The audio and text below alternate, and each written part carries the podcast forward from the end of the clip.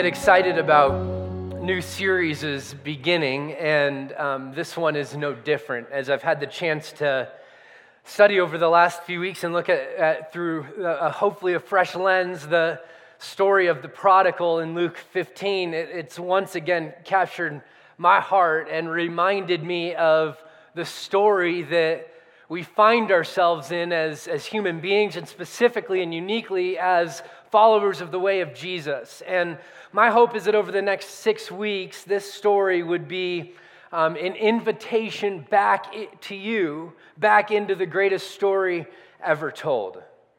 And sometimes we need that invitation, don't we? We, we need that, that reigniting of our faith. So when we sing, Awaken my soul, it's not because we've never been awake before, it's because sometimes we get caught in the monotony of life, don't we? And the everyday, and the pain and the hurt. And so sometimes we need that, that invitation from God. And that's my intention and my hope over the next six weeks. In 2015, there was a, a startup company called Lucera Labs, and they launched their Kickstarter campaign.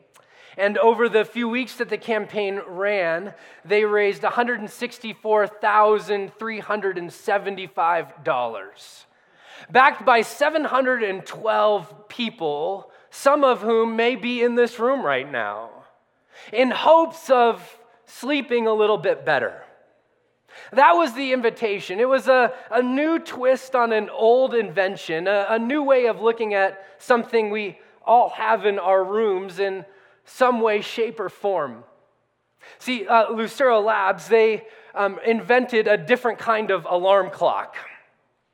Uh, the alarm clock is different in that it, it senses your body heat to try to figure out where exactly the target is, the person that it's tasked with waking up.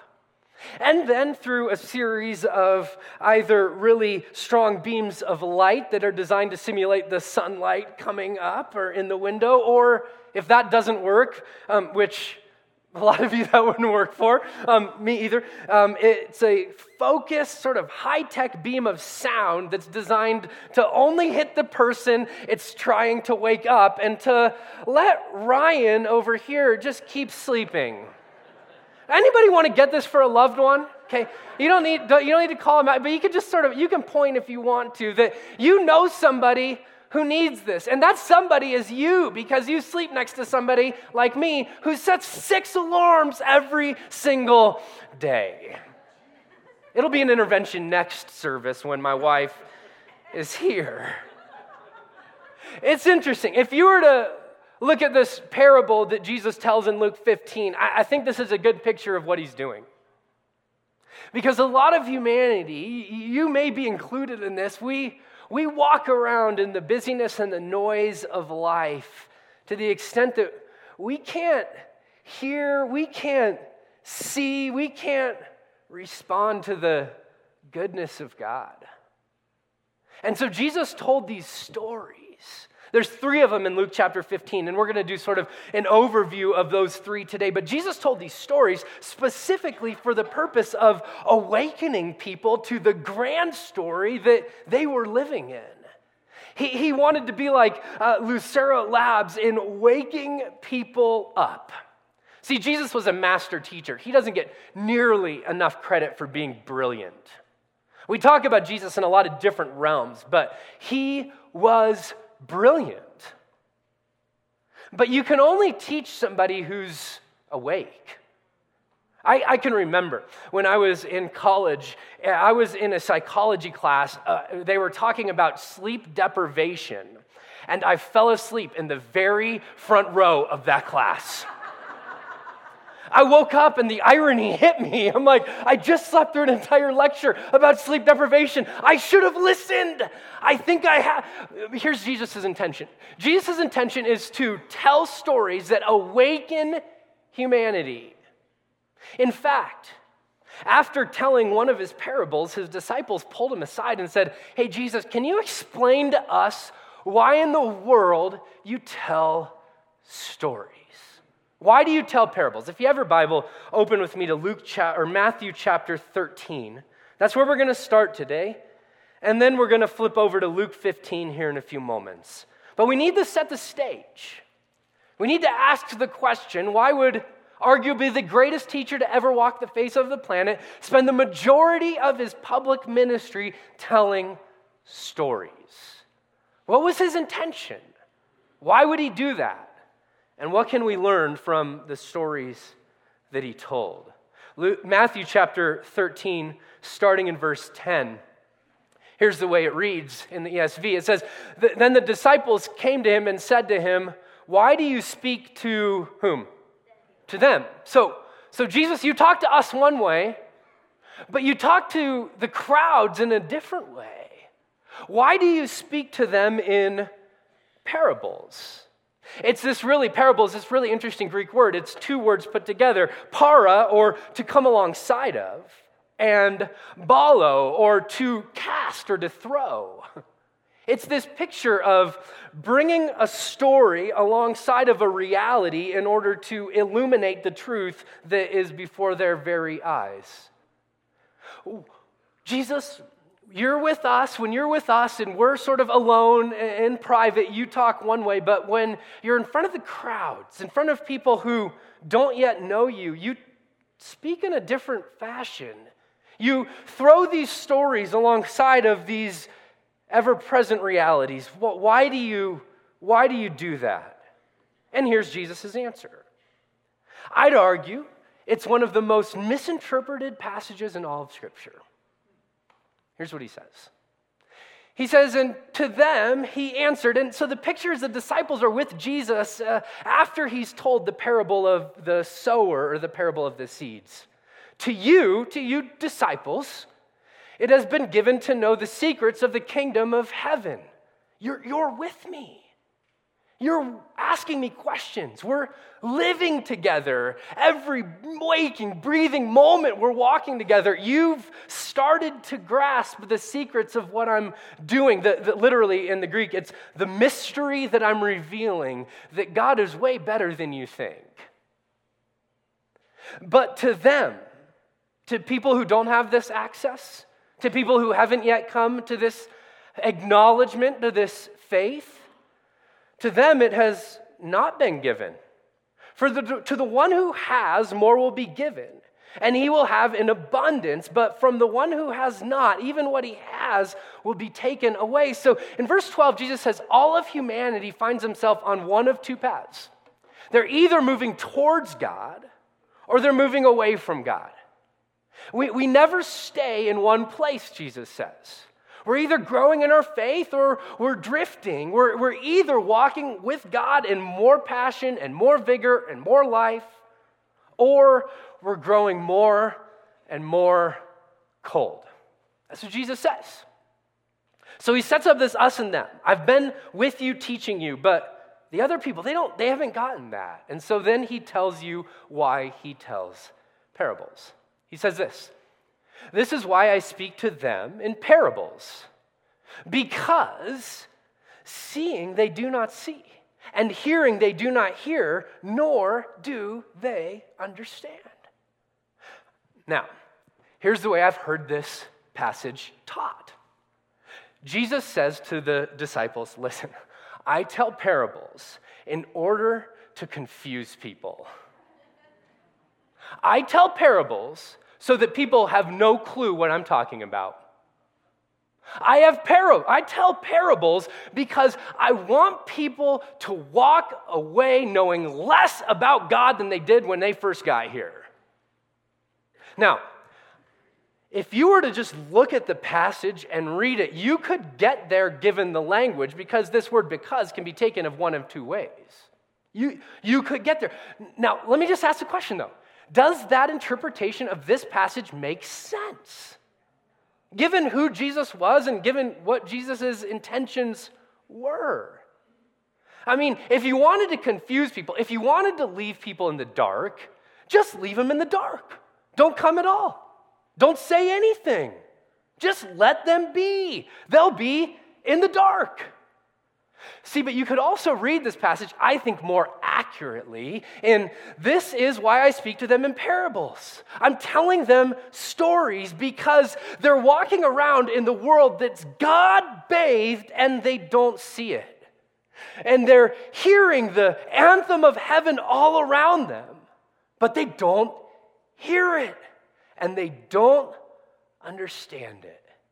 So, Jesus says, I tell them parables. I tell them stories to wake them up, to, to rattle their cages a little bit. The um, author William Taylor, at the end of the 1800s, wrote a book entitled The Parables of Our Lord. And in that book, he said, The purpose of parabolic teaching is clear.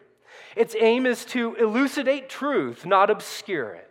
Still less to conceal an issue or uh, to sever to se- a severe punishment. He goes, no, no, no. Jesus is teaching in order to paint a picture, to throw something alongside of something else and go, do, do you get it? Do you see it? Wake up. Wake up.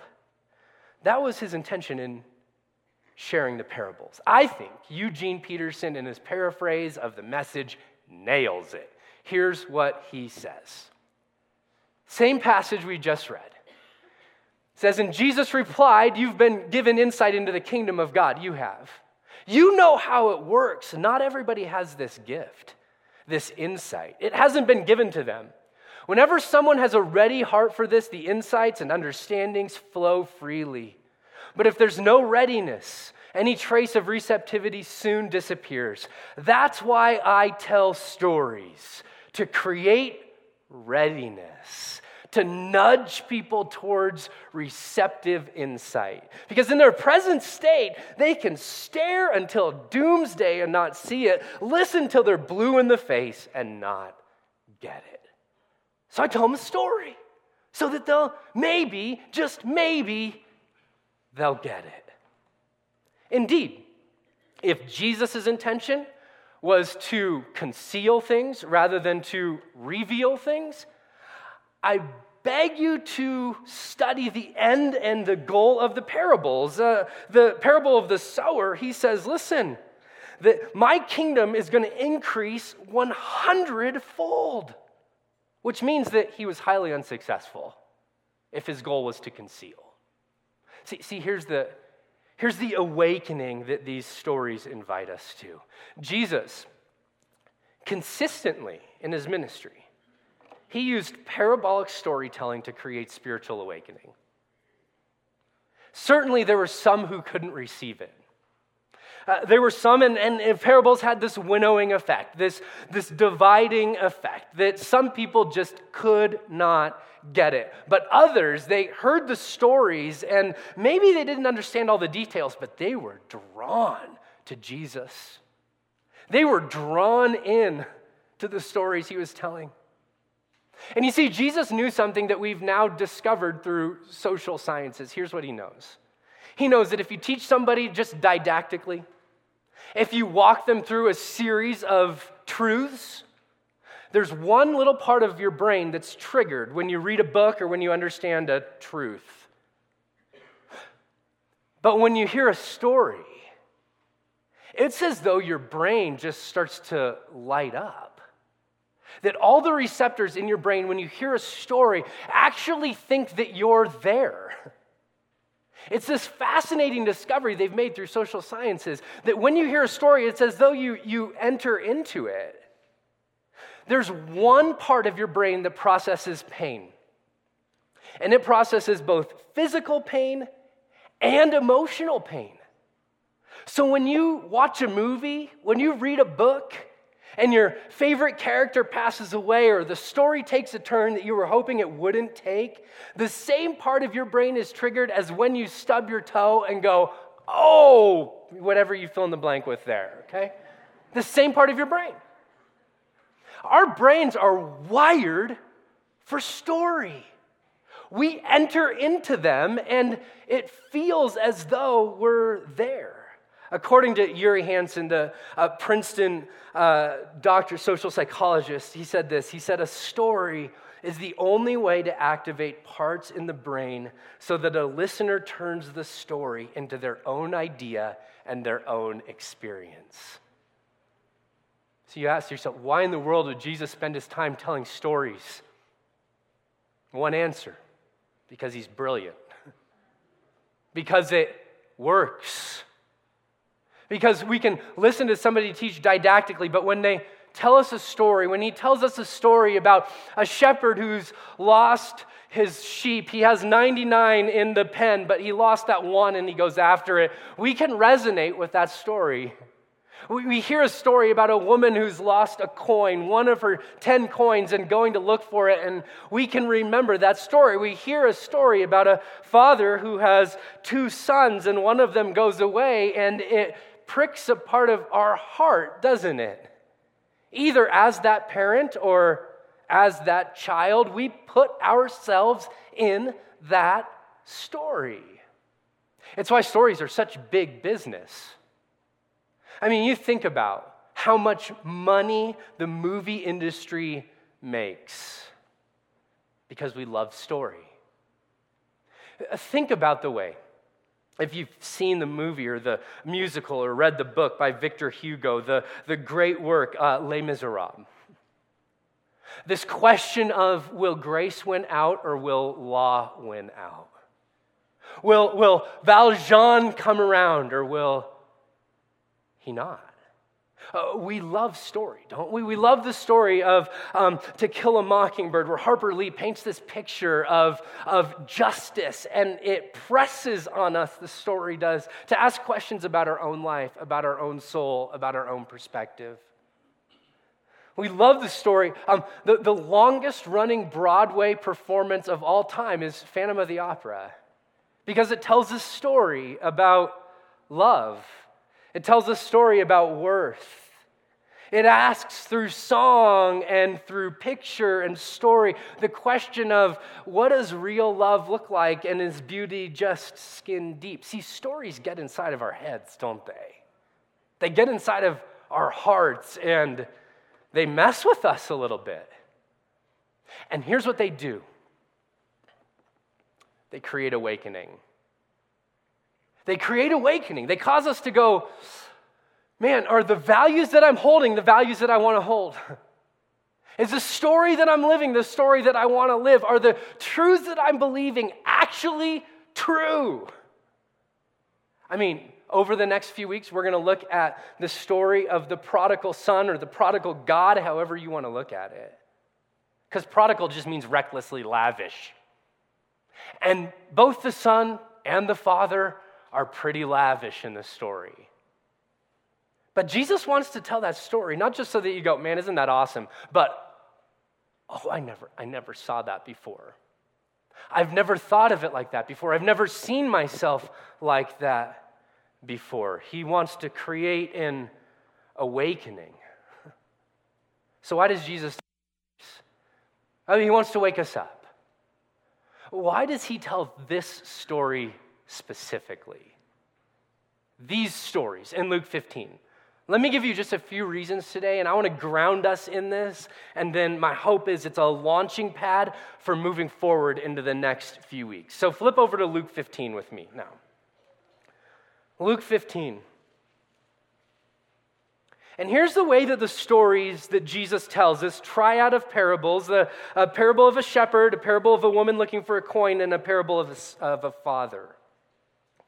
Here's the way the parable starts. Here's the setting. It's really important. Luke chapter 15, verses 1 and 2. Here's what it says It says, Now, the tax collectors and the sinners, and just a quick timeout, that's a category of people. People who all the religious folks thought were really far from God. People who are on the outskirts of society. Tax collectors had betrayed their own people in order to collect taxes uh, for Rome, but they got to keep whatever they got that was extra, whatever they charged that was over what Rome asked them to get per head. And the sinners were typically prostitutes. They were people who were just on the outskirts that nobody wanted anything to do with. And all these people are crowding around Jesus. They're drawing near to hear him. And the Pharisees and the scribes, read the church people. They grumbled, saying, This man receives, uh, welcomes sinners, and he eats with them. Opening your table was akin to opening your life. He welcomes them in to the deepest parts of his soul and his life. He sits down and he has a meal with them. And the church people are like, Jesus, don't you know the rules? You're not allowed to do that. You're supposed to, holiness means keeping a safe distance from people who might taint you, who might make you unclean, who might tarnish your reputation. Jesus, you should have known you should stay at a distance. And so Jesus says, Well, let me give you 12 reasons why I eat with tax collectors and sinners. No, he doesn't. He says, Let me, let me give you three stories. Let me build for you through story a structure for you to get inside of and climb around in, for you to explore your own heart and your own soul. Let me, let me tell you three stories that are going to prick your heart, challenge your values, create some tension, and leave you going, I'm not sure if I like that. Three stories. First one is about a shepherd who loses his sheep. What man of you having a hundred sheep, if he's lost one of them, does not leave the 99 in the open country and go after the one that is lost until he finds it. The second story is about a woman who loses a coin, or what woman having 10 silver coins, if she loses one, does not light a lamp and sweep the house and seek diligently until she finds it. And Jesus ends this triad of parables by telling a story about a lost son. You could deduce the same question who wouldn't go find their lost son? It's this picture Jesus is painting of what it really actually means to be lost. To be lost in these parables doesn't mean that you've failed to achieve some moral, idealistic expectation that God's laid on you. That's not what it means to be lost.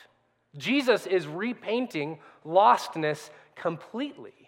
What it means to be lost in every single one of these parables is to be outside of the care and the protection of the owner, the guardian.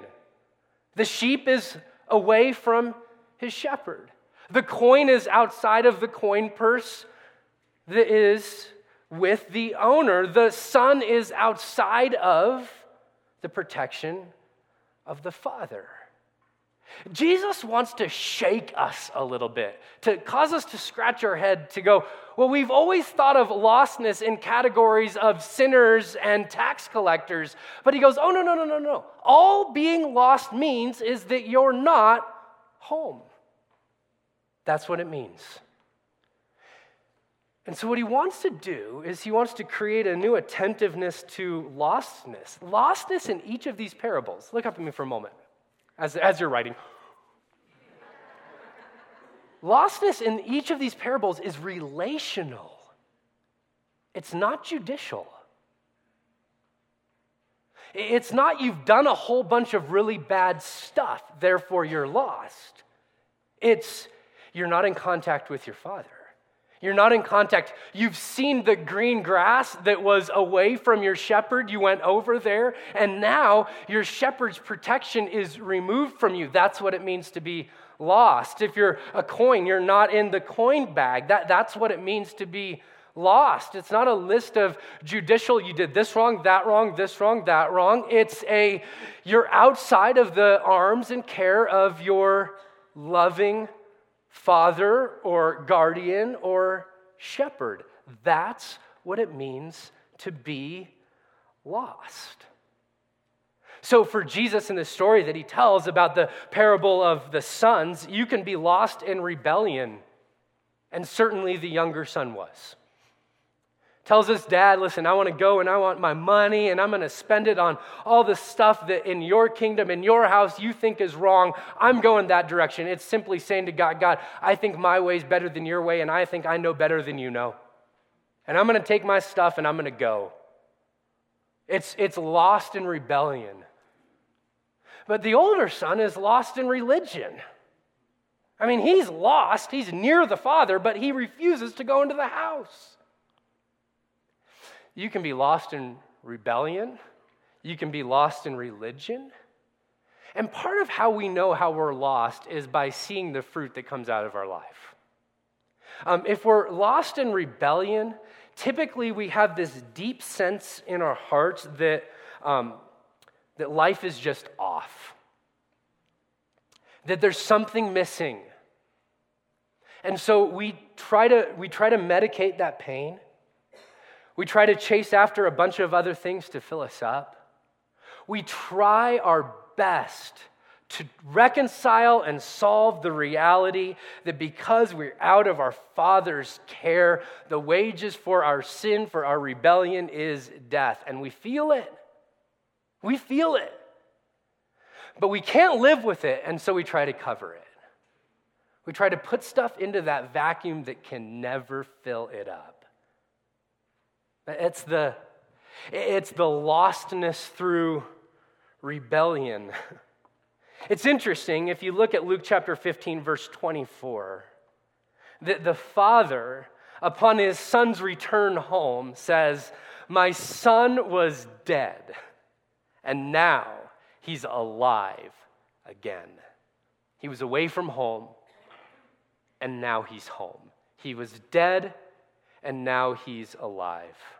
So we medicate, we become addicts, uh, we become codependent. We, there's a lot of different things that we do when rebellion is the way we're lost. When religion is the way we're lost, here's what it looks like it looks like being pretty judgmental of the people around us, it looks like being fairly angry and contentious that people aren't playing our game, that people don't add up to what we think they should add up to. And it means that we have the confidence, the unshakable confidence that we are right.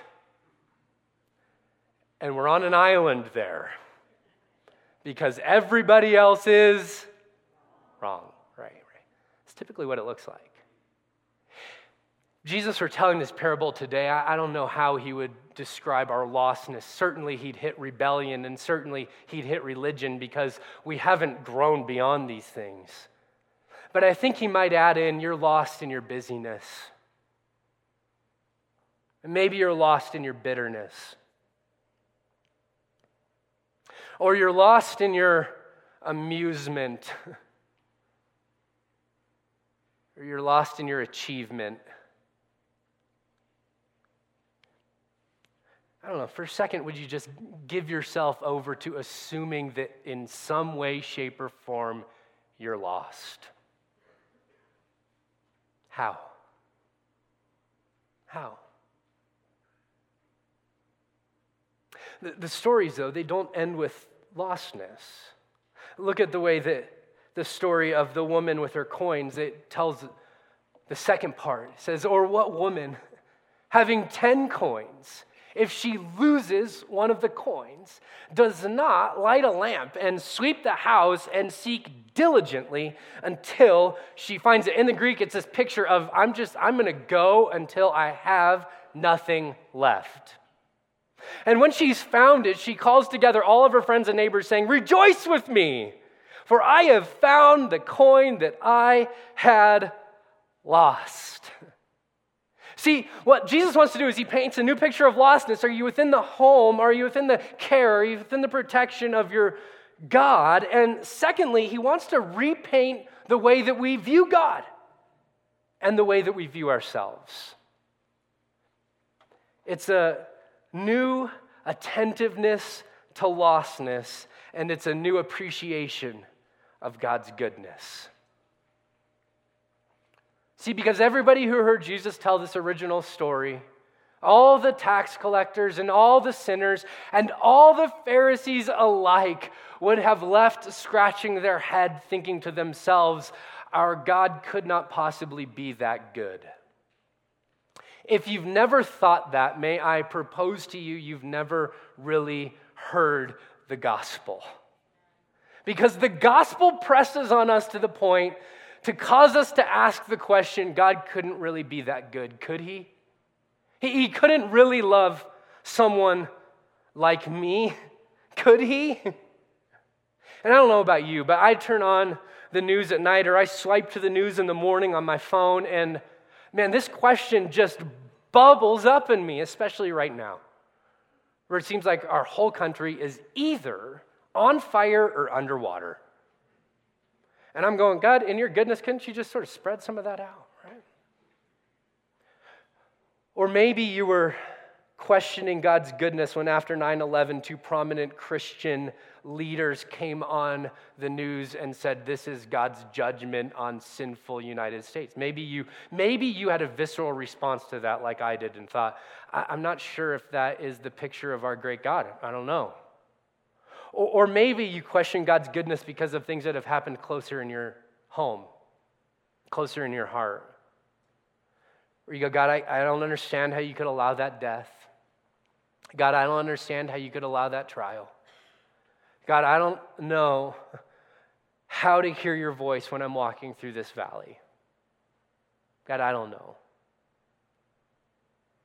And I just want to say maybe you're in this place this morning and you've walked away from faith, you've walked away from Jesus, and this is the reason because you can't reconcile how a good God could allow really, really difficult things. And while Jesus doesn't answer the question, how could God allow that? He does answer the question, what is God like? And here's how he describes what God is like God is like one who seeks, who seeks you out, who in that valley finds you and calls your name and invites you home. He's that kind of God who, who refuses to let you just wander off if you're the sheep that thought you found some green grass somewhere and strayed away. What is God like? God is like a shepherd who goes after the one. God is like a woman who seeks to find and sweeps her whole house until she finds that one coin. This is a picture of the way God reacts to quote unquote lost humanity. And I just, I want to, I want it to shake us this morning. For us to walk away and go, I don't know the answers to all the questions about pain and trials and all the things that happen in our world that we would change if we could. I don't know the qu- answer to those questions, but I do know the answer to this. Is God good? Yes. Does God love us? Yes. Is God for us? Yes. Unequivocally, passionately, diligently for us. In fact, the Apostle Paul, in writing to his friend Titus, will say this But when the goodness and loving kindness of our Savior appeared, his name is Jesus, he saved us. Not because of works done by us in righteousness, not because we were awesome, but because he is but by according to his own mercy, by the washing of regeneration and renewal of the Holy Spirit, whom he poured out on us richly through Jesus Christ our Savior, so that being justified by his grace, we might become heirs according to the hope of eternal life. That's the invitation. That's the picture that the story of the shepherd and the coin and the father points out to you. You may think that you are far from God this morning, and you may be far from God this morning, but I want to assure you, He is not far from you. That He is chasing you down. He's the hound of heaven, as the great poem says refusing to let you go. And so, if that is the case, let me just sort of, as a side note, add sometimes our narrative about humanity is pretty negative as followers of Jesus. And our view of humanity is we are just simply unworthy. And to that I would say, yes, depending on how you define that. Uh, if we mean by unworthy, we haven't earned our way to God, I'd say yes and amen. That, that's what unworthy means. But here's what we've done we've confused being unworthy with having no worth. And I want to say that that's a lie from the absolute pit of hell. That according to the scriptures, you have great worth. According to the scriptures, you have great value. So much value that the shepherd would leave 99 to go find the one, and this just in, you're the one. That he'd leave the nine coins, she'd leave the nine coins to go and find the one, and we're the one. You may be unworthy in that you cannot get there on your own, but rest in the fact today, friends, that you have great worth, so much worth that the King of Heaven left his throne to come and to bring you home. And so the woman, she seeks diligently and then she celebrates lavishly. I mean, almost ridiculously so. The picture that Jesus paints through the story, it jars the Pharisees because they go, why in the world would someone throw such a strong party after finding just one little stupid coin? I mean, it would be like Kelly and I throwing a celebration after finding the Lego that we were missing under our couch. Praise Jesus! We've got 12 billion of them in our house somewhere, but we got the one. We got the, yeah, we look at it and we go, oh, it's, it's absolutely ridiculous. You know what's ridiculous is his goodness. That's, what, that's what's ridiculous. And Jesus wants the story to wake you up. He wants it to wreck us a little bit. Because when I don't believe that God is good, I resort to control, I resort to manipulation, I resort to medication, I resort to addiction, I resort to judgment. When I don't believe that God is good, I resort to control. But when I believe God is good, I can let Him be in control. And it turns out He's not that bad at that. As Martin Luther, Luther I think, aptly put, he said, True faith, this is true faith, a living confidence in the goodness of God. If you flip back over to Matthew 15, here's how Jesus ends this section of Scripture. It's pretty interesting because he quotes from the book of Isaiah, and this will wrap up our initial God, give us awareness of what you're doing here. Here's what he says. After saying, I tell parables to wake people up, to stir receptivity, according to Peterson's paraphrase.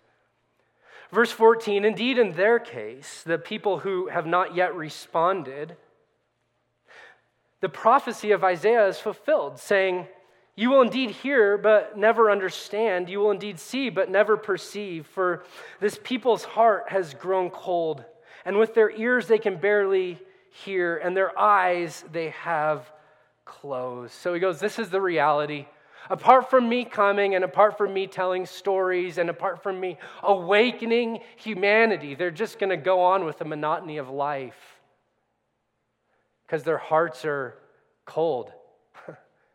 but then he uses this really interesting word, this word lest. If you were to go and look it up in the Greek, it's most commonly translated when. But, but when? When they see with their eyes and hear with their ears and understand with their heart and what? Turn and go, oh, this is the story we're living in. I'm, I'm lost and God's good. That's the story. And then, and then, and then, I would what? Heal them. Heal them. And if we think that Jesus does not want to heal people or invite people into what he's doing in the world, we haven't read the Bible. Because he says it really clearly. And we should always interpret um, less clear passages in light of more clear passages. Here's what Jesus says in Mark chapter 2 Those who are well have no need of a physician, but those who are sick. I came not to call the righteous, but to call the sinners. He's going, I am the great physician. And I long to and love to heal the broken, bind up the brokenhearted, set free the captives, that the blind may see and the deaf may hear. That's what he says he came to do. And one of his most common methods is story. And one of his most common invitations is to wholeness, to peace. And it turns out that wholeness is homeness, which isn't a word until today. Let me ask you a question as you're starting to put your stuff away. Are, do you like the direction your life is heading? Are, are, you, are you pleased with where you're going? If so, my hope is that the next few weeks would just reinforce the ground that you're standing on. But if not, if not, can I encourage you that Jesus' invitation to turn and be healed is on the table? And it's that freedom that we're going to be pursuing over the next few weeks. If you don't like the way your life is heading, then this invitation to wholeness and goodness is for you because we're all in some way lost. And the invitation this over the next few weeks is to be is going to be to come home. To come home. There's a story about a, a boy named John. And John grew up in this pious Christian home in the early 1700s, and his mom trained him in the catechisms of the church and taught him how to follow the way of God. But when he was seven years old, his father passed, or his mother passed away, and he went to go and be with his dad more. And his dad was the captain of a ship. And so, from the age of 11 to the age of 17, he did five voyages on ship, which back in that day were tumultuous to say the least. And he grew up to be a ship captain himself and drifted from that faith that was a part of his early upbringing and a big part of his heart. And it was March 21st of 1748 that a huge storm came up and he was holding on so he didn't get swept away into the open sea off the ship. And as he did so, the words of his mother came back to his mind. The words of St. Thomas à Kempis in his great little work, Imitation of Christ, came to his heart. And he wanted to believe, but he had these doubts that all the things that he'd done, all the evils that he'd perpetrated, all the things that he'd been a part of as being a slave trader, captain of ships, that God would never, ever welcome him home. And if you were to ask John, he would tell you that that was the hour he first believed. And he went on to not only give his life to Jesus and trust that God's grace would be sufficient for him, but he had this awakening in his life where he went on to be a pastor. And he went on to partner with William Wilberforce in confronting the evils of the slave trade. And he was one of the greatest advocates of Great Britain coming to the point where they said, We don't want this as a part of our society anymore. It was this awakening on that ship that changed his entire life. And out of that awakening, he wrote this great hymn a great hymn about lostness, about goodness, and about wholeness. It's a hymn that's our invitation throughout the course of this series. Friends, welcome to the freeway. Welcome to God's amazing grace. Would you stand and we'll close our time singing together?